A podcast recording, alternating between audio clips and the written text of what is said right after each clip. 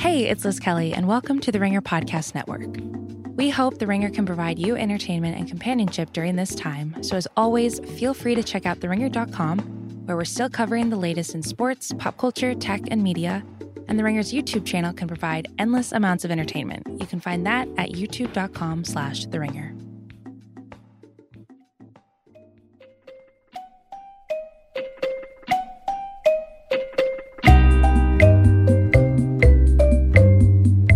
Hello, media consumers. Bryan Curtis and David Shoemaker of The Ringer here.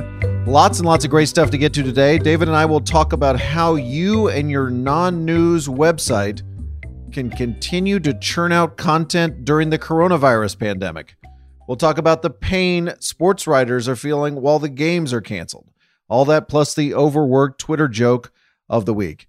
But, David, I want to start with a man in the news, more than a man, really, someone who's in charge who has been cast by questing Democrats and a lovelorn media as the leader we need now.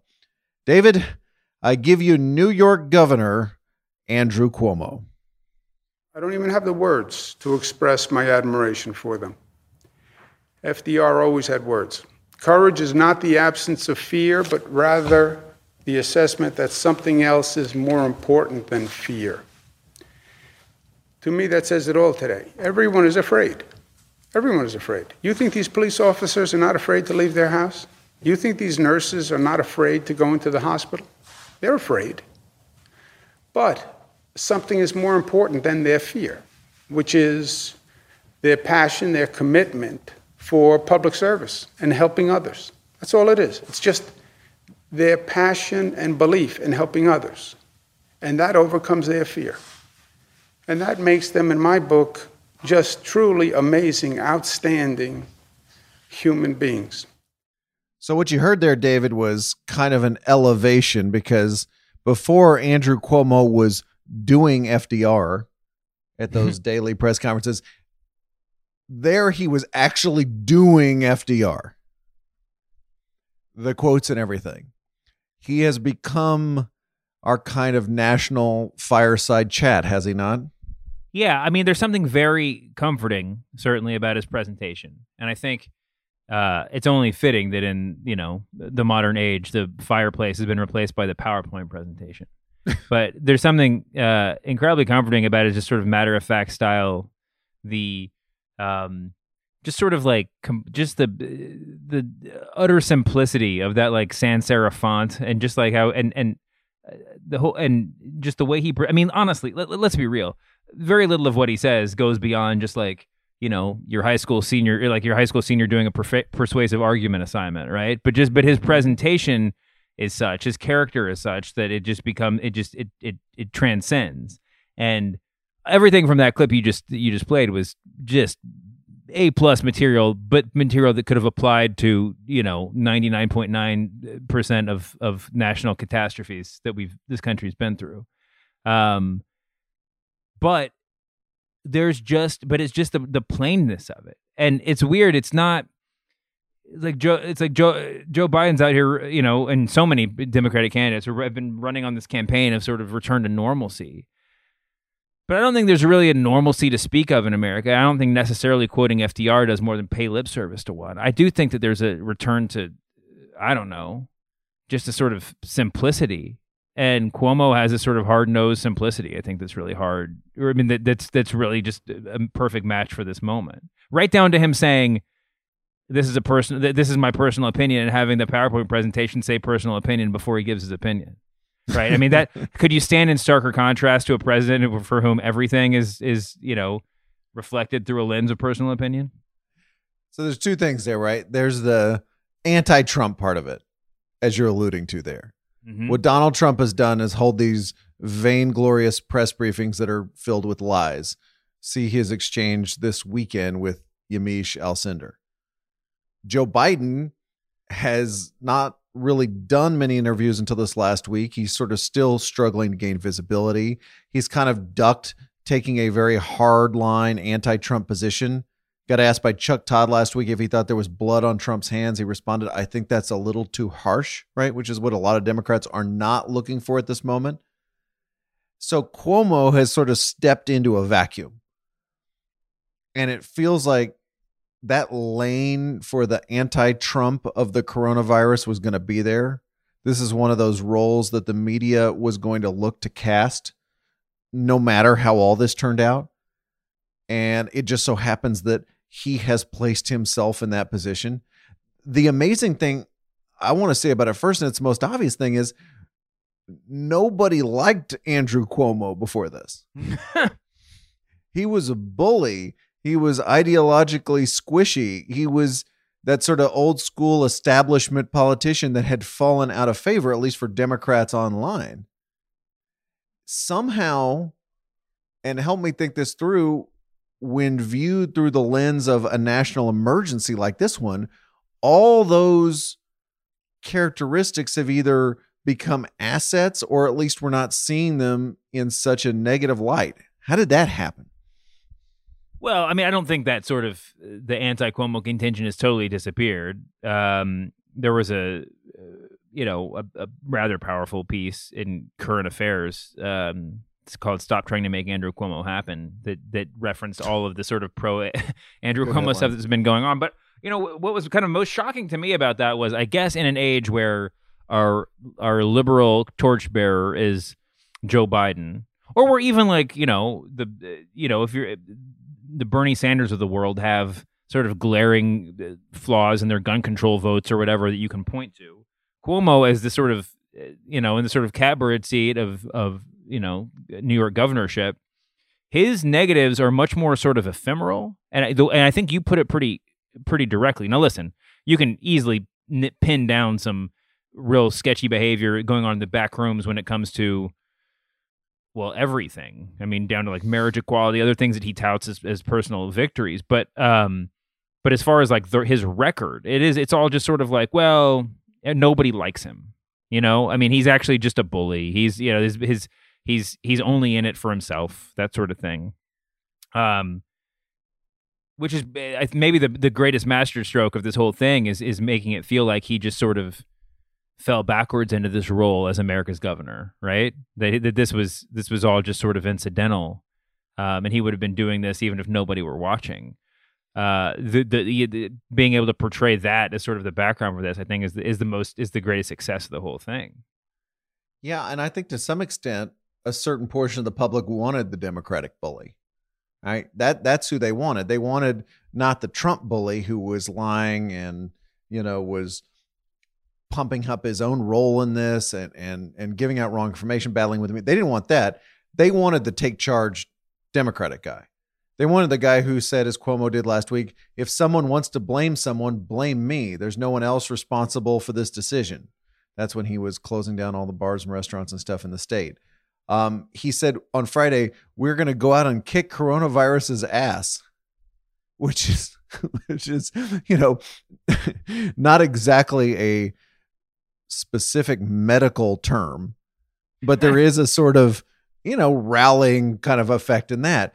I, I tell you the weird thing about watching him do these briefings and, and appear in other places, he's actually made me like Chris Cuomo more, which I didn't think was possible at all.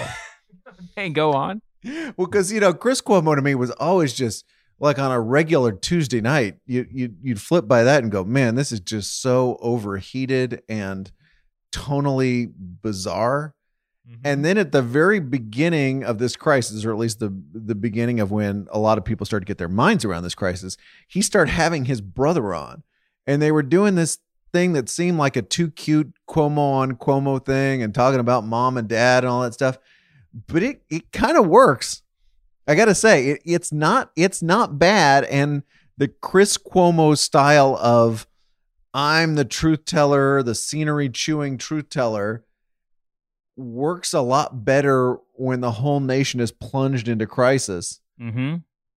than it maybe did during a, a simpler time.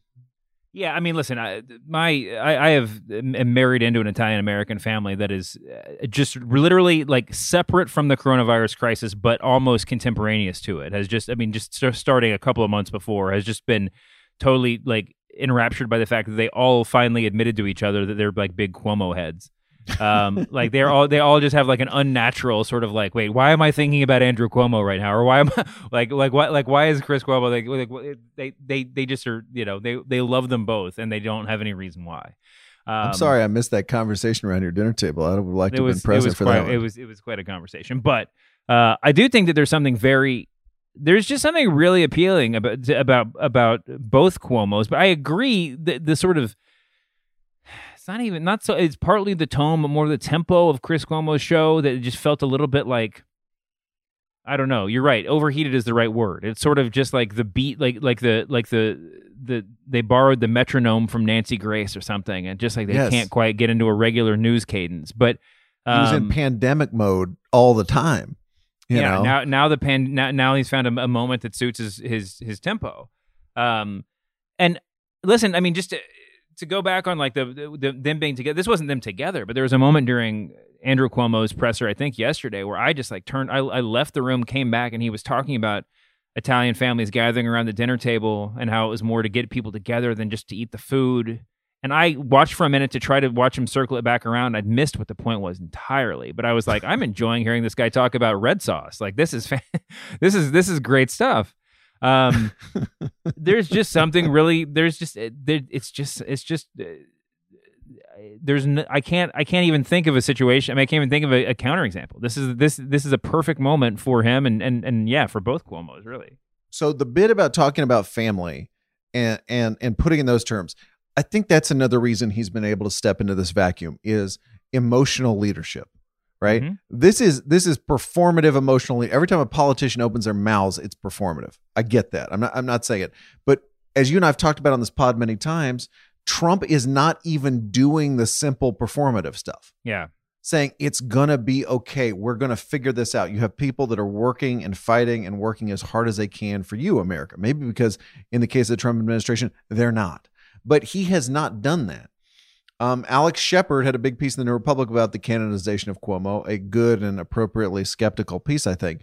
But he hit on this. He says Cuomo has talked about missing one of his daughters who was quarantined after possibly being exposed to the coronavirus, and the blessing of getting to spend time with another daughter over the past two weeks. He has worried about his own elderly mother. Those are the kind of conversations that actual people are having about coronavirus right now, right? They are talking like you and I do about what's it like to suddenly spend all day every day with your kids? What's mm-hmm. it like to worry about your mom who's far away, who you can't get on a plane and go see? Because that would actually be the worst idea for everyone involved. Uh-huh. Right. And just doing that through his own lens and just acknowledging, I think that that's the way people are talking about the virus. That's part of what's been so effective. Yeah. There are downsides to this, of course. Uh, Cuomo, even during the crisis, has made decisions that seem unwise. He waited longer than other governors like Gavin Newsom out here in California to close those non essential businesses, used the state's prison labor to produce hand sanitizer. He has carried on this bizarre feud with Bill de Blasio. Apparently, they have taken the Amy Klobuchar, Pete Buttigieg blood feud that will never end slot of American life, just going on and on. Uh-huh. Um, and then then Shepard, who I mentioned his New Republic piece a second ago, he talked about how a lot of this is actually performance, right? This is what we're grading this guy on. He says the president's admittedly disastrous press conferences and tweets get as much outrage as his administration's myriad failures to prepare the country for an inevitable outbreak. In Cuomo, the bruiser striving to be a father figure, the press has found the perfect counterpoint, right? Again, to my point, we were looking at some level for the performance of leadership in a time like this. Cuomo was smart enough, you know, in the right place at the right time enough, whatever it is, to deliver it. And Trump wasn't. And that is partly what we're talking about when we seek to canonize Cuomo. Yeah. Yeah. I mean, listen, Cuomo's been um, by the way, before we get too far away from the family stuff, I do not want to. I do not want to fail to admit his little moment of zen esque looking on the bright side segments in every press conference where he just encourages us all to like find a place of find a piece of joy in our day or whatever. That's I mean just, but there there is a very fatherly thing about that too, right? Where it's like you know, your dad, your mom, they they, they can be fount- fountains of great wisdom, wonderful advice, but that always comes hand in hand with some just real like shincy shit too, you know. and and and uh, I think that uh, Cuomo's been at this for a long time, right? I mean, this has been His this level life. of this level of national prominence, yeah, has been the goal and has been, you know, for for a long time and uh, for his entire life. You're right, and I think that that um, it's it's worth pointing out. I mean, just in a very you know general political sense, sometimes you age into this stuff, right? I mean, it doesn't it, it, even the, even if it's all handed to you, maybe there's there's a different moment for everybody, and this is certainly the moment for him. He found a sort of, um, you know, he found a he he's he's found a rhythm, and he's found just like his brother did with his TV show that works really well for what we're doing right now. I mean, what we're all going through right now, and I think that there's to talk about, you know, compared to the president again. I mean, I think that that pointing out, I think that there's a level of of dissatisfaction, not just fear, but dissatisfaction that we all fear that he gives voice to in a really interesting way, right? I mean, there's again Yeah. a very a very fatherly piece to that. It's the kind of grumpy dad thing, but it's not just we're scared, we don't know what to do. We need to find somebody that to tell us it's going to be okay.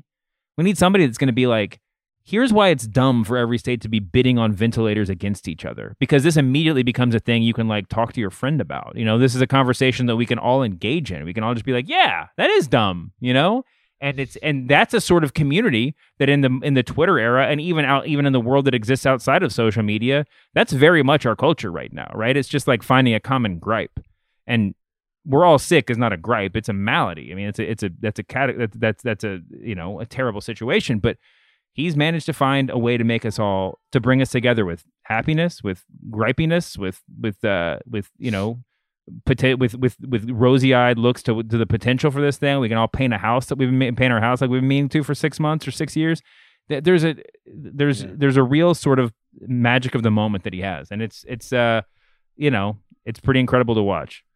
Did you, uh, as soon as you saw cable news carrying these Cuomo press conferences live, did you set your timer for 10 minutes before we started getting why isn't Cuomo the 2020 Democratic nominee takes?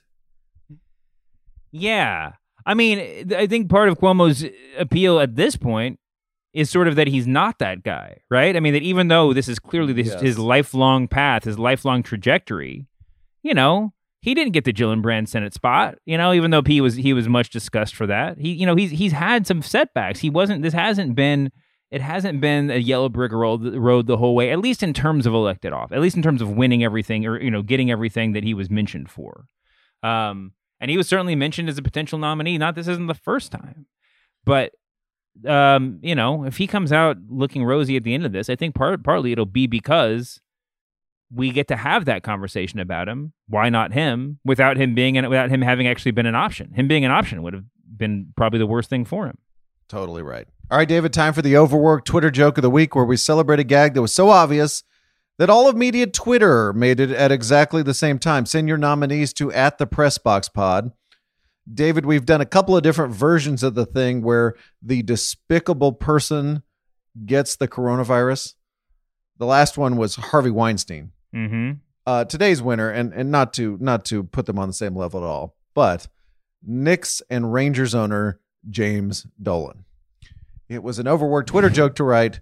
The coronavirus has tested positive for James Dolan, thanks to Bam at a Biostan.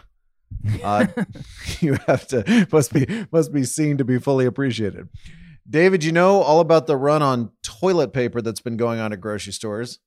There was a CNN headline this week that read toilet paper makers colon what we are dealing with here is uncharted.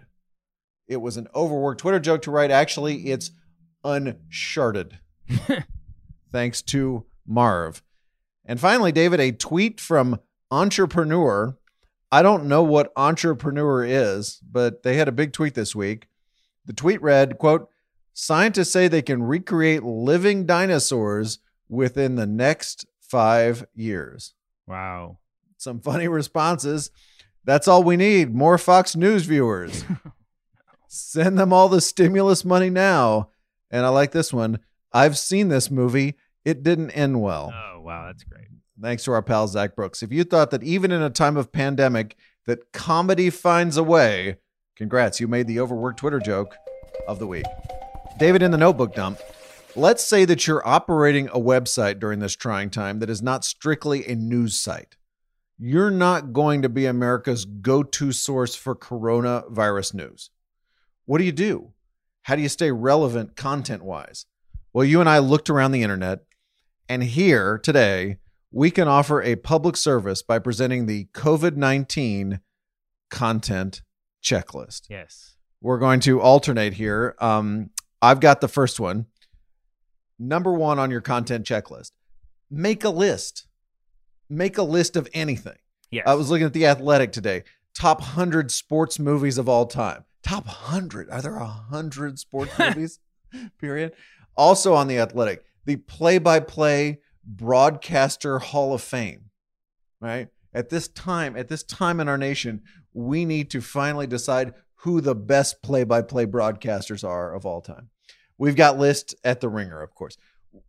mm-hmm. What do you make of list mania during this period of American life? Well, okay. Uh, First of all, there's uh, kind of uh, an oddly obscene comfort in it, right? I mean, not only obscene in the sense that like, how can we be this deep into internet culture that we are like that lists are the most common part of of our internet language, right? But it is. I mean, that's true. Um, it, it also is um, relies heavily on engagement, right? I mean, we're at the Ringer. We're doing a, a bracket for the the greatest TV show character of the century. Yes. Um, uh, I'll, I mean, it's, I'll just say that the engagement is skewing a little bit young right now, but, um, you know, Al Swearengen's losing to NoHo Hank from Barry, which is kind of wild. But, Mm. um, I mean, that's, uh, you know, it's a bracket that's inherently engagement, right? I mean, where people are voting for the winner. Uh, and and to bring us, you know, I mean, this is, sounds so corny for to br- to have something to bring us together at a time we're all literally separated by walls and m- windows and miles and whatever else. Um, I think that's helpful or it's it's meaningful. Um, and then you know, I, if nothing else, it's, it's it's a reminder. I mean, when you're ranking all the things, you're inherently like looking backwards, right? And that's and looking into the past is obviously a little bit more appealing than looking out the window right now. So we're like watching television. Here's the one type of list I find a little bit oppressive: a hundred books to read while you're in isolation, a hundred movies to watch while you're in isolation. I, I, you and I are both at home during this whole thing with our kids, right? Mhm. We are doing a couple of things. We are working full time, full time and a half in your case, and then we are also working full time as parents. Basically, not only doing parenting stuff that we might not be doing at 11 o'clock on a Tuesday morning, but also basically teaching our kids school because they're not in school. Right. So I am the geography teacher. And by geography, I mean, hey, Sonny boy, po- point at a spot on the globe and let's talk about it. Right. You know, Mhm. that's that's my idea. So when I, you and I are also both privileged. Let's just put that out there, right? We're not we're not in some hardship that so so many people are. But I've never felt a bigger difference between me and a lot of people that are otherwise like me that I than I do when I see one of these lists. And Yeah. I say, I don't have more time now that I'm at home. I have much, much less time. Yeah. I I'm not gonna watch a hundred movies. It'd be awesome if I could watch one movie and Mhm. still get all the stuff I need to get done today done. Absolutely. And listen, from the from the editorial, from the creative side too. You know, I have all the respect in the world for my coworkers who are like, "Well, my normal beat is not, you know, is is is out the window right now, so let me figure out a way to like fill all that time with constructing a list or a bracket or whatever else." Dude, if I get one less thing to do today than I had to do yesterday, I feel like I'm doing it's a it's a incredible mitzvah for my entire family that I get to, you know, hang out with my kids in the yard for 5 extra minutes. All right, David, you want to hit number two on the COVID content checklist? Well, this is sort of related to what we talked about in the last one, but it's it's uh, I mean in terms of the historical aspect, it's revisiting an old thing. Hmm. Uh, in in in, in it, it- we all have. I can speak specifically for the Ringer. We all have troves of old things, of, of of great works from the years past, and this is this is the immediate version of it. That is, um, recycled is the wrong word. I believe the term of art and the, the, the people use now is is upcycling. Uh, but I mean that we, you know, we put so much time and effort into writing feature stories that are literally gone 48 hours later. I mean, the internet has like no, Twitter has no sign of a piece you wrote 48, 72 hours after it was written.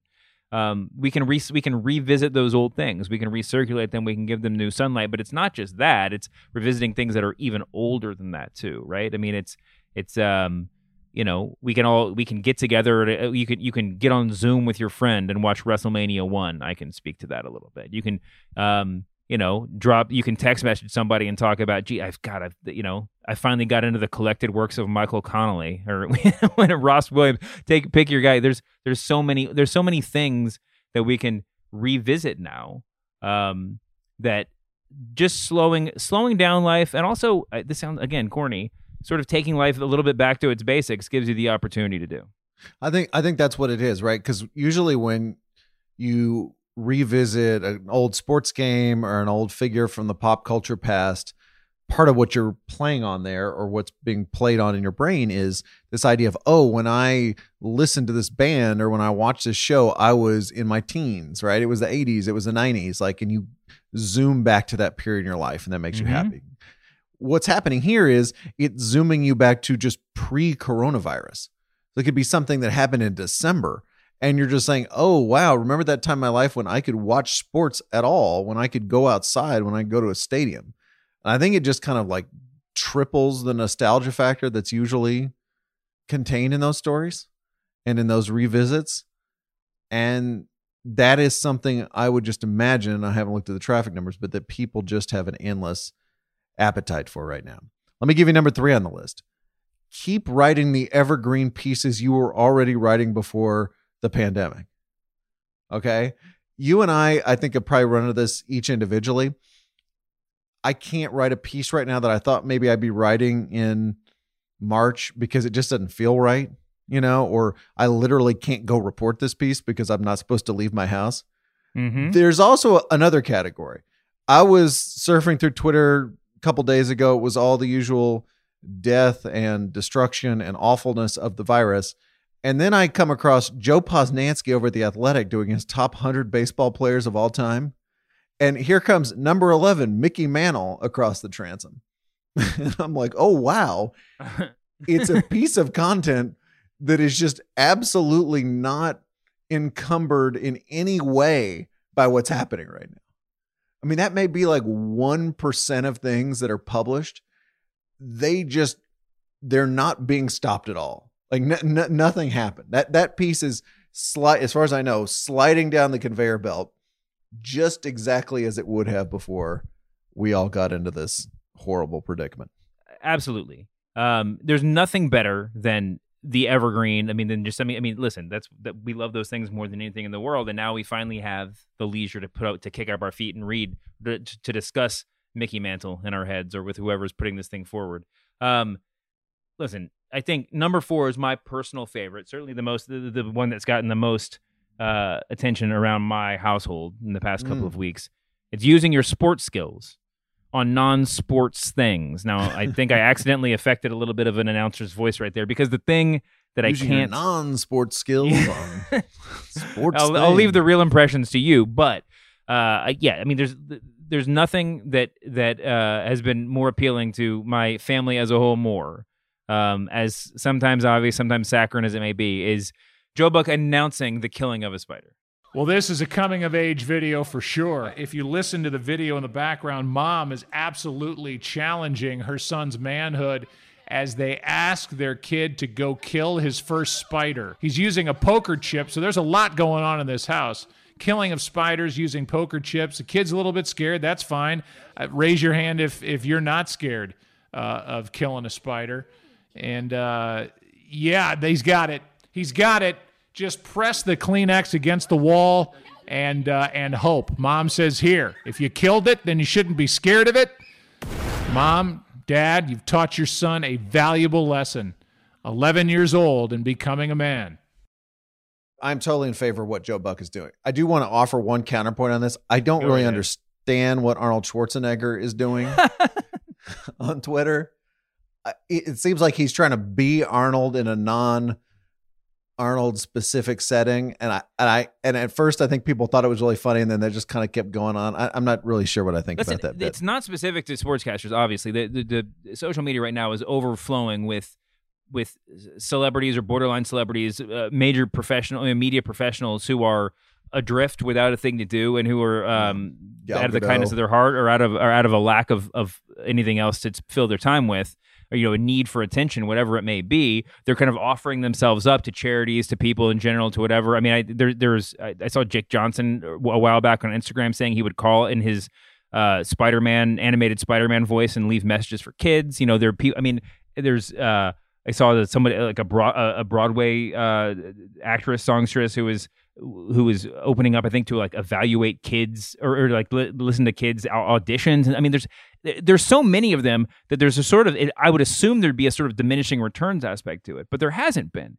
This is like everybody is at home and everybody is is looking for something to fill their time. But more importantly than that, we're I think we're just at a place right now where like we are willing to be gratified. You know, we're we are willing to like indulge in the most sort of like just the the sort of old fashioned happiest aspects of our society. If someone's doing a kind thing, um, I think it's worth embracing and worth pointing out and and worth you know indulging in at a time like this.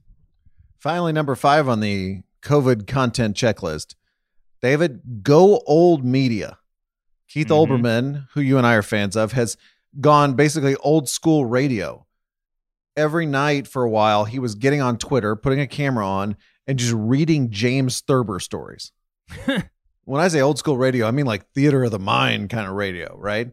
Here's Olbermann reading a portion of The Catbird Seat.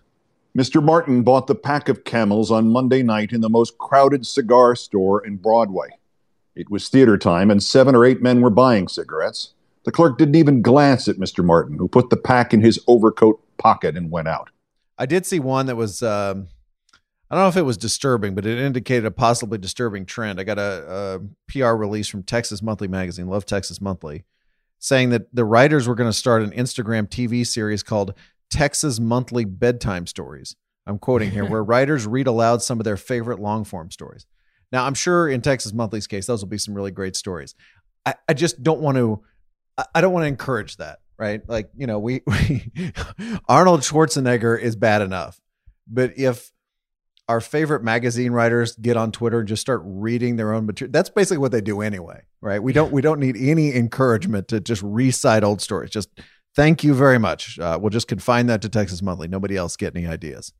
All right, David. Finally, in the notebook dump, I want to talk about sports writers and the coronavirus. I have a piece up today on the Ringer about this subject. Um, during pandemics, as I put in there, all hell is relative, right? People are sick people are financially strapped right now. There's all kinds of horrible things in the world. With that proviso, the next couple of months is going to be just a terrible period economically for people in our business, especially the corner that we're in right now. Yep. And it's already happening. We saw that FanGraphs uh, today with layoffs. We've seen newspaper people laid off, freelance people seeing work that they had counted on evaporating. And, you know, what's so unique about this national emergency is that I think, you know, a lot of times we'll have a recession or we'll have some kind of problem which will, you know, basically start a new ad crunch in newspapers or websites or wherever it is, or traffic crunch in the case of FanGraphs. This one is actually, I think, almost selecting sports writers by because it's saying like, look, there are no games, so why are you still writing for the newspaper? Mm-hmm. You're you're laid off until the games come back and who knows what happens, by the way, when the games do come back.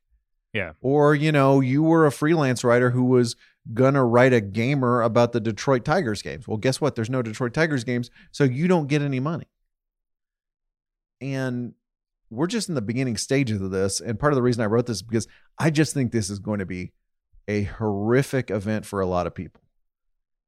And there's nothing to do, right? You know, we can talk about uh, media companies getting small business loans. There's this Ben Smith column in the New York Times today about oh we should you know get away from the commercial journalism model for local news.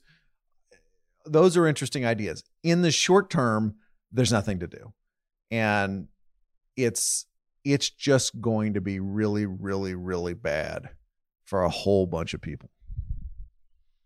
Yeah, I don't even know what I can add, add to that. I mean, it's it's um, I you know talked a lot in the last episode about employers who are uh, in positions of need, but more importantly, have been looking for excuses to lay people off for a long time. There's some of that, but some of this is, um, you know, obviously going to be partly out of necessity. I mean, I don't really uh, find it hard to really embrace that, but okay. But it's, it, I think the more important thing is what you said.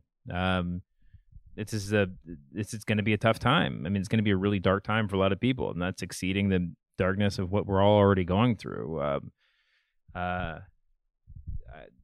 you know, this feels like we are in a position, sports writers, like you said, most acutely, but journalism in general. Um, it does feel like we've been staving off this sort of moment for a long time, but there has mm-hmm. been a sort of inev- a feeling of inevitability that when we, fe- whenever this moment came, whatever shape it came in, there, whenever a moment where that that you know quote unquote justified some large number of layoffs or cuts or whatever else that it would be hard for the industry to ever fully recover from or impossible. And and the scary thing is we might be looking at it right now. Let's do David Shoemaker guesses a strain pun headline. All right all right. This one's from before the pandemic. Several people sent it to me or at least before the pandemic washed uh, up in this to this degree on these shores. David is from the Toronto Sun february 14th i'm just going to read you the subheadline. The Blue Jays Reese McGuire arrested for allegedly masturbating in busy parking lot in Florida. Oh, this was the God. this was the back page. Reese McGuire allegedly masturbating in a busy parking lot in Florida. What was the Toronto Sun's strained pun headline? Can we go with its reach exceeded its grasp for two weeks and for two episodes in a row? oh, that's good. Um. All right. So wait, go go hit the. It's Toronto Blue Jays yeah, and what's what's what's the what word could you use to pun off that particular act that would actually be safe for a family newspaper? Do you think? Uh, jer- jerk. Ooh, um, close, very very close. Uh, Jack. Um, uh huh. Uh huh. Uh huh. Jack. And, Jack. And, in, and where was he? He was in a Jack in the car. Uh-huh. Jack in the Ooh, Jack in the lot. Around, flip that around. What? Not Jack in the not Jack in the car. car oh, car Jack. Carjacking carjacking. Fantastic. He is David Shoemaker. I'm Bryan Curtis. Research by Erica Cervantes and Chris Almeida. Production magic by Jim Cunningham. We're back Thursday with more lukewarm takes about the media. See you then, David. See you later, Bryan.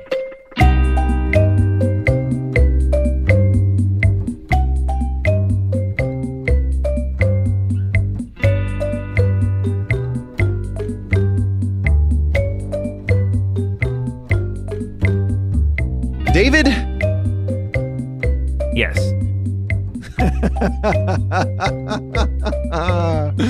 oh, that's good. Yeah, that is dumb, you know?